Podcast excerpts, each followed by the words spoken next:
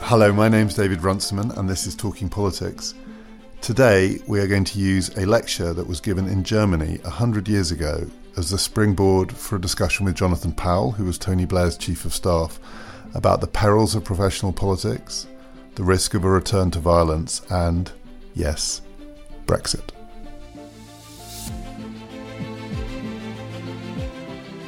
Talking Politics is brought to you in partnership with the London Review of Books.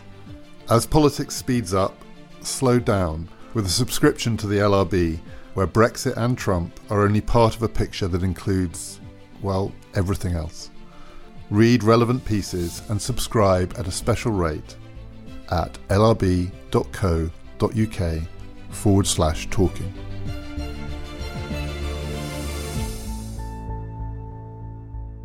Helen Thompson and I recorded this conversation with Jonathan Powell at an event to mark the 100th anniversary to the day of the lecture that the great German sociologist Max Weber gave in Munich on the 28th of January 1919. The name of the lecture in German is Politik als Beruf, and it's normally translated in English as Politics as a Vocation, but it has a kind of double meaning in German and in English. It's both about making money from politics, politics as your job, but it's also about politics as your calling something that you actually believe gives meaning to your life. Weber gave it in 1919 at a time of complete political turmoil in Germany. It was the aftermath of the First World War. The entire country was suffering from post traumatic stress disorder. And in Munich, in Bavaria, a civil war was brewing and a violent revolution. And he was talking to students who were literally involved in the business of political killing. That was not true of the students, I hope, that we were talking to on Monday night. But the lecture is also about what politicians should do in these kinds of circumstances. It's about political leadership, and it has a famous distinction in it, which we come onto in this conversation, between what Weber calls the ethics of conviction and the ethics of responsibility. So, conviction is passion, it's believing that politics is about the ideas that you will live and die by. And responsibility is about taking consequences seriously, wondering what will happen if you live and die by those ideas. And Weber says that there are perils to both. Too much conviction and you forget about what might actually happen next. If you get bogged down in responsibility, you get so worried about what might happen next, you lose your passion, you lose your conviction, you don't know what to do. So, this is also, even though we're 100 years on, about Brexit. So, one place we could start is with the role of political parties in contemporary politics. So, one theme of Weber's lecture is that professional politics is always going to involve party machines, and the machine is an essential feature of it, and professional politicians will come out of the machine and they will depend upon the machine, not least to win elections. But the great danger for Weber is that political leaders in particular would get trapped by the party machine. They would be unable to reach beyond it, they would constantly be referring back to it.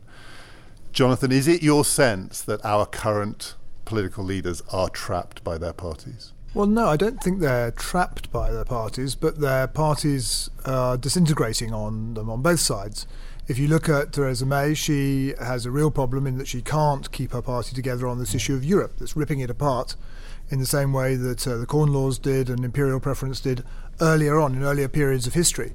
So she has a problem where she's trying to corral her party, and she has not got the strength of character or the political strength to lead her party, having lost the election for them and had a miserable attempt at negotiating Brexit. She can't, has neither the um, charismatic power that um, Weber talks about to bring her party back together again, nor the mechanical method of doing so by being a winner. So she's really having a difficult time. And one of the interesting debates that appears to be going on inside Downing Street at the moment, which will be very familiar to me, is trying to decide whether they should reach out across party divides on Brexit and try and bring in the Labour Party and the SNP and other parties for some sort of agreement based around the customs union, or whether they should actually try and corral the party and bring it back together by appealing to the Brexiteers and the DUP, who have miraculously become the new moderates. And she seems to have opted for that. I think, really, just for reasons of her past as a fairly conventional party figure. So she's trying to bring the party back together again. I doubt she's going to succeed for reasons to do with the backstop that we can come to later if you're interested. So we'll come on to Corbyn in a second, but just to pick up on that. So she's not trapped by her party, but Weber would think that, particularly at a moment of national crisis, the only option is to reach beyond the party, because otherwise, in the end, a leader is going to be reduced to partisanship. Is that what you see as the central failure here? I'm not sure it's the central failure. I think there was a, a, failure of leadership earlier on. That the leadership she should have demonstrated in the Brexit negotiations is firstly, if she was going to negotiate something she didn't believe in and believed would do harm to the people and to the country, she should have done something about it right at the very beginning. If even then she decided to negotiate such a Brexit, even if she didn't necessarily believe in it, she should have shown the political leadership of saying, I'm going to lead this sort of Brexit, a very moderate Brexit, and not have a series of red lines to appeal to her own party, which, if she thought about it for five seconds, she'd have realised were unnegotiable with Brussels. So the failure was a failure to show political leadership earlier on towards her own party, rather than necessarily the failure now to reach out, which is another failure built on top of it. I think it's quite difficult to separate out the question of Theresa May's failures as a political leader, and I think they're undoubtable in any number of, of ways from the if you like, the structural predicament that she's in in relation to both British politics and the state of the two political parties, plus the European Union, plus having had a referendum. Because you're trying to mix, you know, what Weber thought of as plebiscitary politics with parliamentary politics, with a supranational constitutional order of which Britain has been a part since 1972, and then you're trying to have a political leader who, whatever her other qualities, does not qualify as a charismatic political leader, trying to deal with this as a minority government. And you're going to have the most vexed question of all that Brexit raises about the Irish border coming to the fore. And that gets to the heart in a number of ways of Britain's position, or the United Kingdom's position, I should say, as a, as a multinational state. So there's a lot more, I think, going on here than just her position as a political leader of the Conservative Party and the need for her to act as more than a political leader of the Conservative Party. But I think that Weber would have thought that it said something about the nature of British parliamentary politics and the role that parties had historically played in it, that in some sense that she's got trapped in the dilemmas created by the Conservative Party part of that. Can I on the plebiscitary part of that? Because one of the things I think that's happened here that's rather odd is that suddenly we've got Brexiteers saying that the will of the people is absolutely paramount, that they have expressed their will through a referendum, and it is an instruction to government to implement it.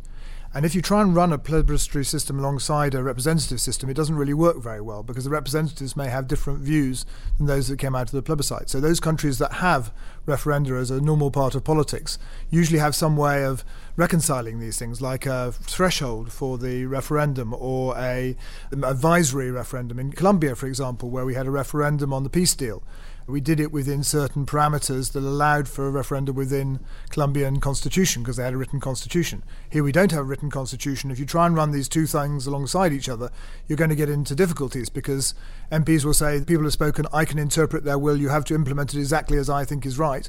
And others say, no, no, we're representatives, we should develop it in a different way, as I understand it. Weber would not have been very happy with trying to run two simultaneously. No, and I think particularly in the British case, the point of the parliamentary system which produces two party politics. It still does. I mean, we are very much still a two party system. We may talk about that in a second.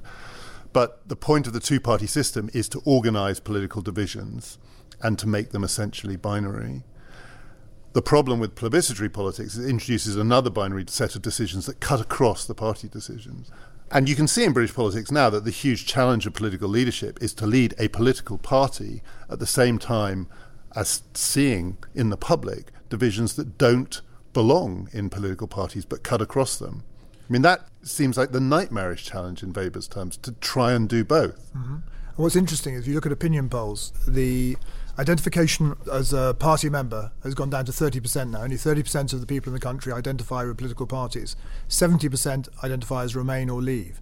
In other words, identity politics based around Remain and Leave have now replaced party politics as the main dividing line in this country, which will have very, very unexpected effects on uh, what happens next in our politics. I think, though, you can't separate out the question from the interjection of plebiscitary politics into our parliamentary system from the question of the European Union again. It's the European Union in a number of ways that creates the conditions in which more and more member states, not just Britain, though others haven't had it about staying in or out, but have had it about treaties, end up with referendums. And they do so because it's a moving target as a constitutional order. It's not there to stay the same. There's an expectation that constitutional rules will change through treaty change, and that's what creates the incentives for states to try to legitimate that through referendums. And yet, those countries like ours that have parliamentary politics, they just do not mix together. Mm-hmm. Because in a way, that gets to the deep issue here, which is if we are, and it's a, I was going to say it's a big if, maybe it's not that big an if, if we are seeing a failure of leadership, is it because of the leaders we have? Or is it because of the dilemmas that they presently face, trying to reconcile these almost irreconcilable forces that are roiling our politics? So we've done Theresa May, we'll come back to her, but looking at Jeremy Corbyn, if you look at the Labour Party now, is this a party that, with a different leadership, would be in a much better position to get past some of these tensions and dilemmas? Or is this now baked into the structure of British politics, do you think? If you take Corbyn out, do you get a much better outcome very quickly? Well, if you had someone demonstrating real political leadership, you might have a different outcome. So just say what you mean by real political leadership there. Well, in our system, we have a government, and if the government fails or is incompetent, you have a loyal opposition that is supposed to be competent and supposed to be ready to take over and ready to oppose. What we have is an opposition that is clearly not competent to take over government, not in my view, but in the views of many of the MPs who support in inverted commas, the leader of the party. So he's not exercising the leadership sufficient to bring his MPs with him. Many of the more moderate MPs would not like to see Jeremy Corbyn as Prime Minister. So he's not exercising leadership in, in that sense. He's also not opposing, in that no one, no party leader, no, the two major parties, is opposing Brexit. Theresa May is in favour of Brexit, Jeremy Corbyn is in favour of Brexit. So there isn't anyone actually doing the opposition that's required of the loyal opposition. So our system has broken down from that point of view. You neither have a government nor an opposition fulfilling their functions because, in large part, the failure of the leadership of the two politicians leading them.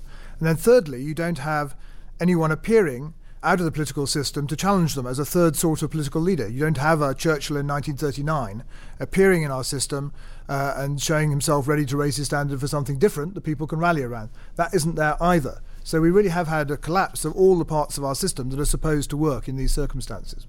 So does the logic of that point to the need for a new party or a new leader or both? I mean, is it a new type of leadership we need or is it a new political party that we need?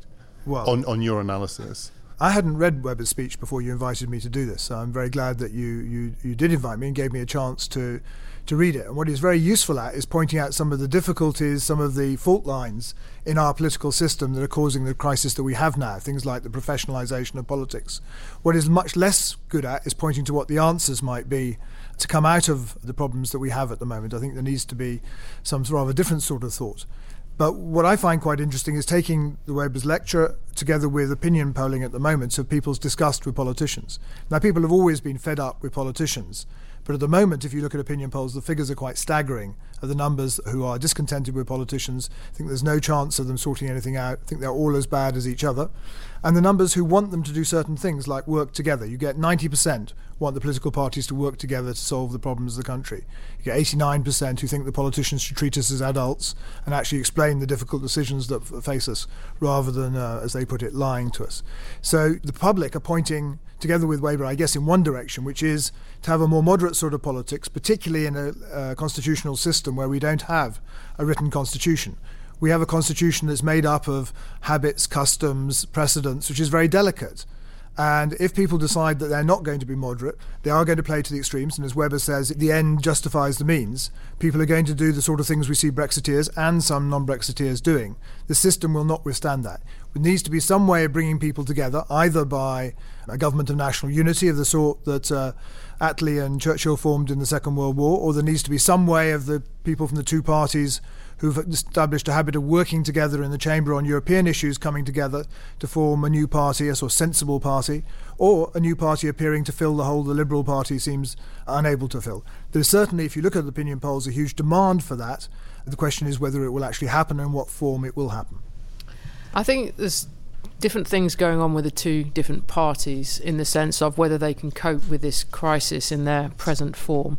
I think if you look at the position of the Conservative Party that's divided fundamentally about what to do about the European Union and what to do about Brexit, that fits a kind of long standing or reasonably long standing pattern going back to the middle of the 19th century where British parties struggle with certain kinds of political issues. And they struggle with ones that either relate generally to Britain's geopolitical position in the world, the Corn Laws, Britain's entry to the European Union in 1973, or the Irish question, which is what you know divided the Liberal Party. And I think you can expect at these moments like this that some new political formation in party terms will emerge. You can see it actually out of the Social Democrats coming out of in the early 80s out of the divisions in the Labour Party as much as anything else about the European question. I think the issue with the Labour Party is somewhat different and perhaps unprecedented. I'm tempted to say at least it's unprecedented. And that is is that you have a, a parliamentary party where significant sways of the MPs in that party do not want the leader actually to form the next government. And I think that that is not something where we've really been before. And I think that there's reasons why that have come about that aren't just actually about Jeremy Corbyn, they're to do with a crisis of the left more generally that extends beyond Britain. Mm. But that I think this is an unusual moment in the Labour Party and our politics. Can I ask about another aspect of Weber's argument, which again falls under this broad theme of the risks in a professionalized system of being trapped in the machine or the iron cage, as he sometimes calls it, that politics becomes mechanized and unthinking. As well as the party machine, there is the bureaucratic machine, the civil service. Again, professional politicians are going to depend upon a professional civil service, but Weber is worried that politicians might become subservient to the bureaucratic mindset. And again, for him, political leadership is about getting beyond the bureaucratic mindset. But, and Jonathan, you've written about this in the essay that you're publishing in the New Statesman. There are also questions about the responsibilities of civil servants. You know, if you are a civil servant and you think that the politicians are irresponsible or incapable, what do you do? What are your responsibilities there? And you've seen these dilemmas from the inside. What do you think, in the current context, are the responsibilities of civil servants? Is it to inform and serve political leaders, or is it to challenge them? Well, starting with the professionalisation point and then coming on to the civil service, I found it very interesting reading Weber's lecture when he talks about the need for professionalisation of politics if it's to work, and how in Britain it changed, he thought, with the election agents in the 1860s, I think it was. But what's happened now is we've got to a sort of hyper professionalisation where you can have a Ed Miliband, who can go from university to being a special advisor to someone in opposition, to being a special advisor to someone in government, to being an MP, to being a minister, to being leader of the opposition, to being ex-leader of the opposition, to being a podcast host, w- w- without ever actually um, setting foot in the real world. And on the other side, David um, Cameron doing exactly the same same thing with five years as a PR for a television company. So I'm not sure he would have recognised the kind of professionalisation that's happened and it is a problem. You want to have professional politicians. You want to have politicians who know what they're doing. You don't want to have unprofessional dentists, and you don't want to have unprofessional politicians. But with politicians, since they're supposed to be representatives, they have to have some engagement with the rest of the world that they're supposed to be representing. And the danger of this hyper professionalization is, and I, am part of it, I spent my life as a civil servant and a political appointee. If you get trapped in that and nothing else, I think you have a real problem that Weber would have uh, identified with. In terms of the civil service, it's more difficult. I think it's very hard to blame the civil service for the situation we find ourselves in now. Uh, they didn't cause this problem. They didn't recommend a referendum on Brexit. They didn't recommend the speech that Theresa May made at a Tory party conference. So it's not their fault. On the other hand, the sort of civil service that Max Weber would have recognised of the yes minister kind, of actually controlling the politicians, sometimes that might be mildly useful. I think if you think of the 1970s in British politics, when we had revolving door governments, we had constant political crisis.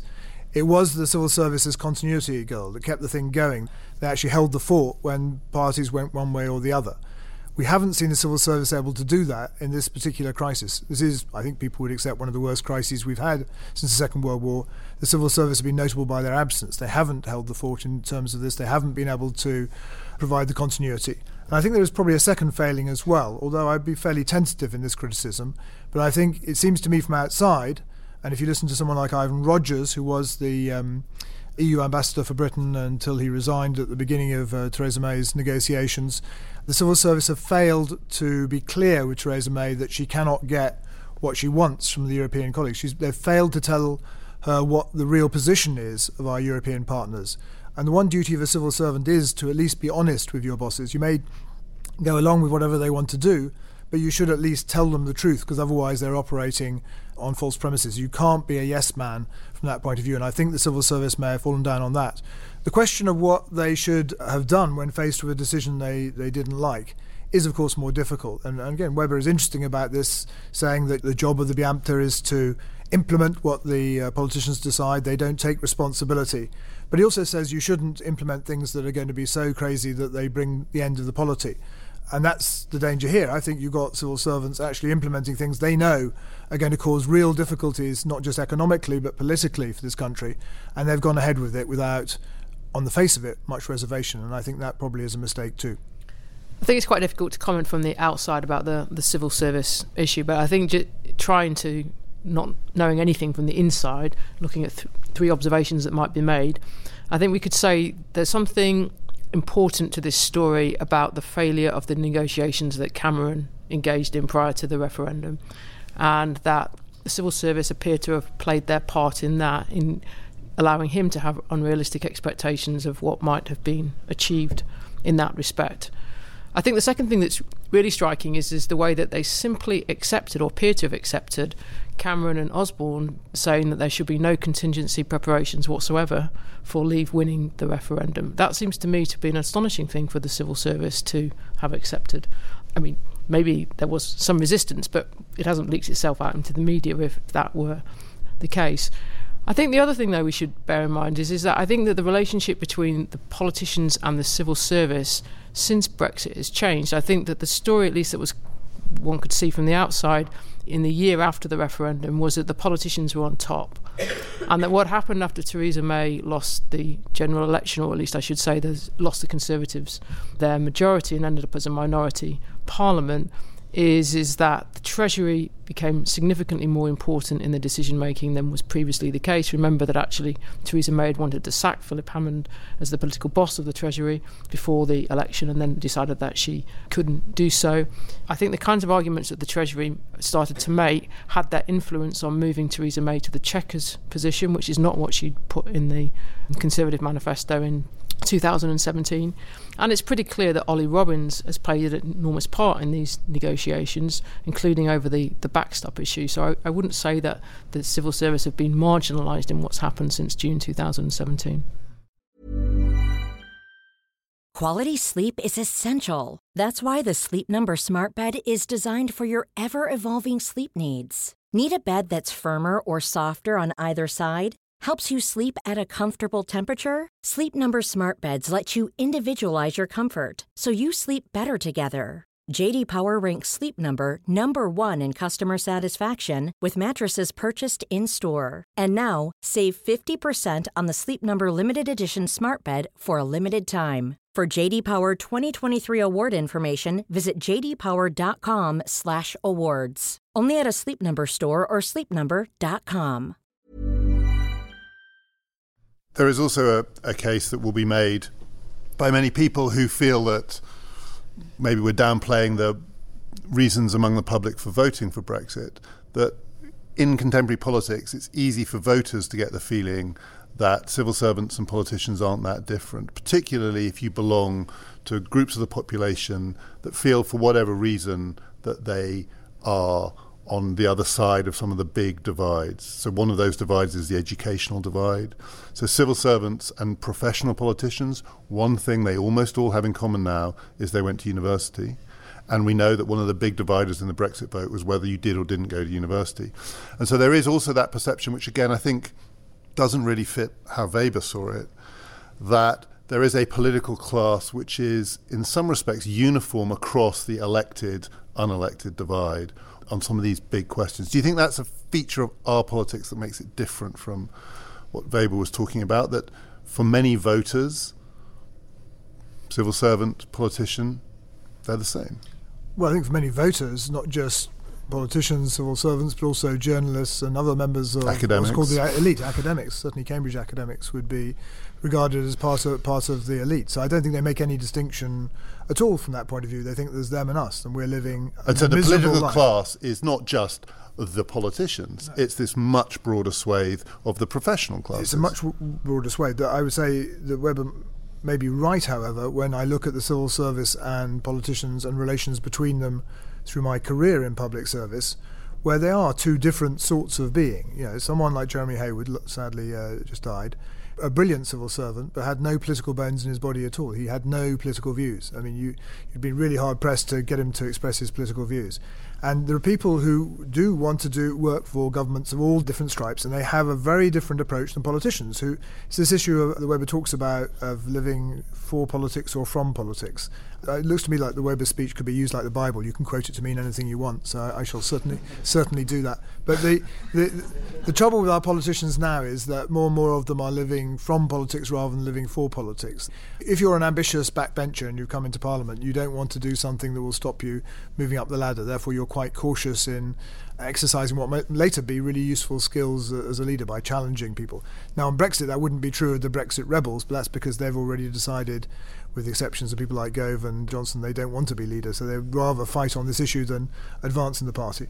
But this um, professionalisation has made it more difficult for the political leadership talent to appear. And one of the things I find really striking is that at this stage, um, I can't think at any other stage in my life where there was so little apparent political leadership available in the House of Commons. You do not see people filling the vacuum left by Theresa May and Jeremy Corbyn, and I don't really understand quite why that is. Is it possible to make sense of this through Weber's famous distinction between the ethics of conviction and the ethics of responsibility, so that there are some politicians who aren't so concerned about the consequences because there is a cause and they are willing to sacrifice for that cause, maybe even to sacrifice other people for that cause. And then there are politicians who are preoccupied with the consequences, terrified of making a false move, and have, in a sense, lost all conviction. I mean, is part of what you're saying here that that is our problem, that we have one or the other? And Weber said the great political leaders need to combine both. Yes, I, I do think there's a lack of the combination of the two, of the passion and the responsibility. I mean, Boris Johnson, if you gave him a hardwood board, he would sort of smash it into a million pieces without any difficulty at all, with any any thought about the consequences. Not because he believes in a cause, just because he thinks it would be quite fun to smash it into pieces. And other people wouldn't drill at all, so they would be too timid to even try and make the beginning of a dent to start a hole. So you've got the the two extremes from that point of view. And I was struck by what Weber said about journalists going into into politics, and he talks about nowadays he says we have these terrible journalists who are celebrities who want to have bylines on their stories and they write these stories and they don't even have much sense of responsibility. And then they go into politics and look what happens. And it's as if he'd met Boris Johnson. It's really really really striking. He did think that one group of people who were less well qualified were academics. Yeah I don't think Weber would be very surprised by our political problems at this moment because I think that you know at the core of this lecture, at least at the core of the end of the lecture, when he gets on to ethics and politics and ethics of conviction versus the ethics of responsibility, is is that he looks out at German politics at that time, and I don't think he thinks, although he is making a point about German politics, that it's just a problem of German politics, and he sees political immaturity. He thinks that most people are not equipped to confront political questions. And when he's talking to the people at the end, he says, Look, nine tenths of you who are excited by this revolution that's going on outside of the window are going to find that you're not up to this political moment. And I don't think he really exempted political leaders from that. I don't think that's just a point about ordinary people or voters or the students who are listening to the um, lectures. You know, the gist of what Weber's saying here is, is that politics is incredibly difficult, it's tragic, nothing you try to do is likely to succeed. You know, it's going to turn to ashes. And in some sense, you can say, okay, look, Brexit, in terms of from the Brexiteers' point of view, looks like something that's turning out like that. But you can just as well turn around and say, well, the European Union as a grand political project has got some of the same difficulties and over a longer term might be heading to the same kind of ashes and dust as Brexit might be uh, headed to. So I think that he would think, uh, Lisa, I'm not projecting too much into this, that he would think is that if you think there is anything easy to do in any particular set of circumstances, let alone the kind of crisis that we face at the moment, then you haven't really understood anything about politics. 1919, when he delivered this lecture 100 years ago from when we're speaking today, he gave it in Munich to students, and it was an extraordinarily violent moment. So he was talking to an audience of people who he genuinely believed might well go out and be involved in political violence that day. And at the heart of his argument about politics is that it is about the control of violence. So I've got one general question and one more specific question about Northern Ireland the general question is do you think this is still true? I mean, and, and, Jonathan, you see politics in all different parts of the world, and clearly there are many places where violence is absolutely front and central of people's political consciousness. But does it really make sense still to see the essential function of politics and political leadership to be the control of violence? Uh, yes, I mean, I now work on conflicts around the world on the basis of what I did in Northern Ireland. We work on 14 conflicts at the moment in different parts of the world. And while it may not feel this way in Britain, it is certainly very close to the surface in those countries that the primary asset of the state is its ability to have the monopoly of control over violence. You know, when we're negotiating in the civil war in Myanmar between the 17 armed groups and the government and the army, main thing the army wants is for the, the armed groups to give up their weapons so that they can be in charge of everything. The armed groups don't want to give up their weapons because they're very worried about a mono-ethnic army having complete control of the means of violence. So the, the actual negotiations are we dress, dress it up as DDR, demobilization, disarmament, and, and, reintegration. But that's really what it's about. Who is going to have the monopoly of power? How is it going to be moderated? We had the same thing in Northern Ireland, where the point was that the Republicans had to accept the police force. The police had to be able to go into their areas and police rather than having vigilante gangs do it. But for them to accept the monopoly of violence laid in the hands of the state was a very difficult step to take when they had no trust in the state. So our negotiations largely pivot on these sort of issues. How do you get people to build enough trust politically in the government to allow it to have that monopoly of force? So when I read that in the, the Weber lecture, it really had a real resonance for me in the work that I do day to day. But in the current context, I think in the essay that you've written about the failure of the political class, Weber, and Brexit, you do say that you see in the worst case scenarios of our present British situation the risks of widespread violence or violence on the streets. Is that right? Uh, no, I don't. I don't see. it. what I object to is actually the the threat of violence made, particularly actually by those arguing for Brexit, who say if the will of the people in the referendum is rejected, there will be violence on the streets. Therefore, you have to go ahead and not have a second referendum and go ahead with what we want. So you object to the never, rhetoric rather than taking it seriously I, as a threat? I, I, I, neither take it seriously as a threat, nor do I think it should be part of our political currency. Because even if it was true, I don't think we should make our policy because of the threats that are made by others of violence. What then do you think are the risks of a return to violence in Northern Ireland? Because that's a separate part of this. If, if in the overheated Brexit climate, people have exaggerated the risks of a general outbreak of violence in Britain, the risks are presumably greater in Northern Ireland. Well, there are two risks in Northern Ireland. The, the first risk is uh, a political risk. The, the, Good Friday Agreement that we spent a lot of time working on is posited on the basis that the issue of identity no longer needs to be the be all and end all of politics. You're not going to die for your identity. And the idea was that you could live in Northern Ireland and you could be British or you could be Irish or you could be both. You could only have an Irish passport, always fly out through Dublin, never shop in Belfast, just live as if you were Irish in Northern Ireland, or you could live as if you were British in Northern Ireland.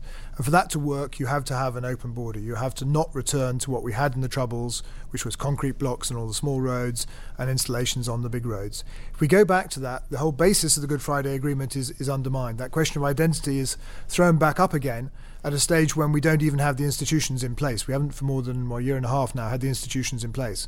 Without those institutions, and if the basis of the Good Friday Agreement is, is going to be brought into question, then you have a, a danger of the whole thing collapsing and going back to the status quo ante in terms of politics, which we know resulted in violence. That's the big threat. There's a smaller threat, which is if you put installations in place on the border, and when you find Brexiteers talking about technology as being the answer, if you actually look at the text they refer to, they require gates on the border. So you're going to put in place a gate on the border. You're going to have to have methods of checking traffic backwards and forwards. As soon as you do that, as the Chief Constable has pointed out, you're creating a target for dissident Republicans. We know dissident Republicans still have some capability because they blew up a bomb in Derry a few weekends ago. They then had a whole series of bomb scares. They killed two prison officers a year or so ago. They're looking for an opportunity like this to give them an opportunity of installation, which you then have to protect with policemen, then you'll have to protect it with soldiers because they will start attacking it. Then you risk that violence starting up again, not in the same way as the Troubles, because the dissidents do not have the support that the um, original IRA had. But you are creating a problem for yourself you do not need to create. So, does this mean then that the question of violence you see is fundamentally different in terms of its threat in Northern Ireland because we should take seriously the, the risk that violence will come back? But we shouldn't take seriously the risk of a kind of gilets jaunes kind of phenomenon yep. in Britain if Brexit is thwarted. No, uh, in both cases, I don't think we should make our policy because of a threat of violence. I'm not suggesting we should do it because the dissidents might blow things up. But the way that we do it, in other words, you don't have to put an installation on, on the border to create a target, and that's what the Chief Constable is arguing for. My worry is much more the first issue, which is undermining the political basis for the Good Friday Agreement. If you take that away, then the issue of identity will be back up there again, and that will lead us in directions we really don't want to go. So, to frame this in the biggest question of all, you've written about the failure of the political class. Do we need a new political class? I mean, do we need a, a much more fundamental rethink about how we do democratic politics if we seem to have reached, on some of the most fundamental questions of our politics, a kind of impasse? Is it enough to hope for a new generation of leaders to come through, people in their 30s and 40s to start coming to the fore? you say you look at the House of Commons, you don't see this leadership anywhere. Do we actually have to rethink what counts as a career in politics, or even, as Weber would put it, a vocation for politics? Have we made it much too narrow? I, think we have made it too narrow. I do think we do need a new way of doing politics if there's to be any hope of re establishing confidence uh, in politicians and the political system, which is not an easy thing to do. And I do think we need a new generation of political leaders to appear. We have a 70 year old and a 60 something year old, and I'm 62. Uh, I think it's time to have a, a, new generation to have a go at politics to see if they can do it in a different way and build some confidence in it. Maybe they'll fail, but at least they could have a try. I think the generational issue in British politics is really interesting because actually we've gone back. If you think about it, we had baby boomer prime ministers through to Gordon Brown then we had a Generation Xer uh, in David Cameron. The opposition was also led by someone two years younger than Cameron. And the Liberal Democrats, so the Deputy Prime Minister, was also around the same age. The first group of Generation Xers came to power quite quickly in Britain, more so than you would expect. So if you just take the Labour Party, Labour went from producing leaders born in 1953 and 1951 and then jumping to 1969. So a whole group of people, in terms of age, were disappeared from British politics in terms of rising to the top. And you can see something similar in the Conservative Party. And then after the spectacular failure of those three leaders, all of in different ways Cameron, Ed Miliband, and Nick Clegg, then we've gone back to baby boomers again. So there's something just is Jeremy Corbyn a baby boomer? Yeah, gone wrong in the way in which generationally we would expect this to go. I think that the Generation Xers came to the top too quickly. Mm. They hadn't had experience outside politics in the way that Jonathan was already talking about. All three of them were ex-SpAds in one way or another. That politics fell away. And then instead of someone coming from underneath them, in the age cohort, then we went back to where we'd where, where we'd been, and we went back to two people who were not at all like the baby boomers that we'd had previously. And I think partly the reason why we ended up with Theresa May and Jeremy Corbyn was also because they were not the kinds of people who were going to end up making a lot of money out of politics, to put it in Weber's terms. They'd stood away from that corruption of using a political career to advance your own material standing. Whatever else you can say about these two politicians, that is not their failing. And I think the weakness in part of Blair himself, plus in some ways some of the Generation Xers when they fell away for that kind of politics of using political career for their own material advancement. The rejection of that kind of politics is why we've ended up with May and Corbyn. And John, can I ask you one last question before we ask the audience, which is about Tony Blair, because I think Helen, it is a powerful point, and Tony Blair in some ways exemplifies many of Weber's ideals of what the British parliamentary system can do. It can produce a, a politician through the party system who transcends the party system, who very self consciously appeals beyond the party system, unquestionably a politician of conviction, and yet also has become associated in the public's mind with many of the vices of professionalised politics, and has sort of discredited that model in many ways in many people's eyes. Do you recognise that description that he is both the Weberian politician and the person who has discredited that conception of politics? Well, I think he's Weberian in the sense that he was a charismatic politician who could transcend party, which was. Uh, he, in that way, he was Gladstonian. Yeah, I mean, sort of leader. Exactly. I was interested by Weber's um, obsession with Gladstone because Tony had the similar obsession with Gladstone, was endlessly reading new biographies of Gladstone whenever he could uh, find them. And I expected to find prostitutes around the place at any stage and chopping wood. But um, so yeah, I, Instead of which it was Oasis He's certainly, Blur. he's certainly Weberian in, in, in that sense. I think the thing about money is interesting in politics. If you look at uh, John Major, uh, John Major left government and went to work for Carlyle, a very large private equity company, and made uh, very, very substantial sums of money in doing so. And yet no one blamed him for doing that. And when Tony Blair went to make money out of politics, he did get blamed. I'm, I'm I'm not defending Tony on this point, but he did get the blame for it. So, what is it that people object to? Is it who they're making the money fr- from? I'm not sure Carlyle would be top of my pops in terms of ethical ways of making money given their association with government. Do you think it might be the sight of the Gladstonian politician of conviction making money because John Major was not that? I, I think that's probably what it's about because no one's objecting to the way David Cameron's making money either. I think it's probably the higher Well, you I go. that's not Oh, I true. think they The- might be. I Well, think the difference between John, Ma- much- John Major is, is most people don't know about Carlyle and how much money John Major made out of it. He's been more discreet about it. Yeah. I don't think there's anything more to it than that. Yeah.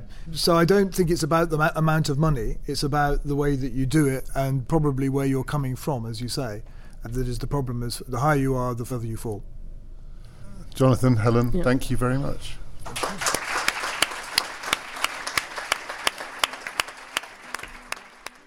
We did an audience Q&A after the end of that and we will tweet some clips from the bits we recorded. We'll also tweet a link at TP podcast underscore to Jonathan Powell's essay, the cover story in this week's New Statesman. Next week, something almost completely different.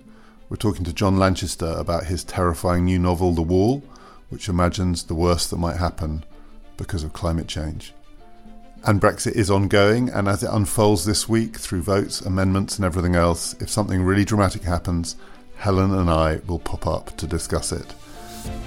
My name is David Runciman, and we've been talking politics.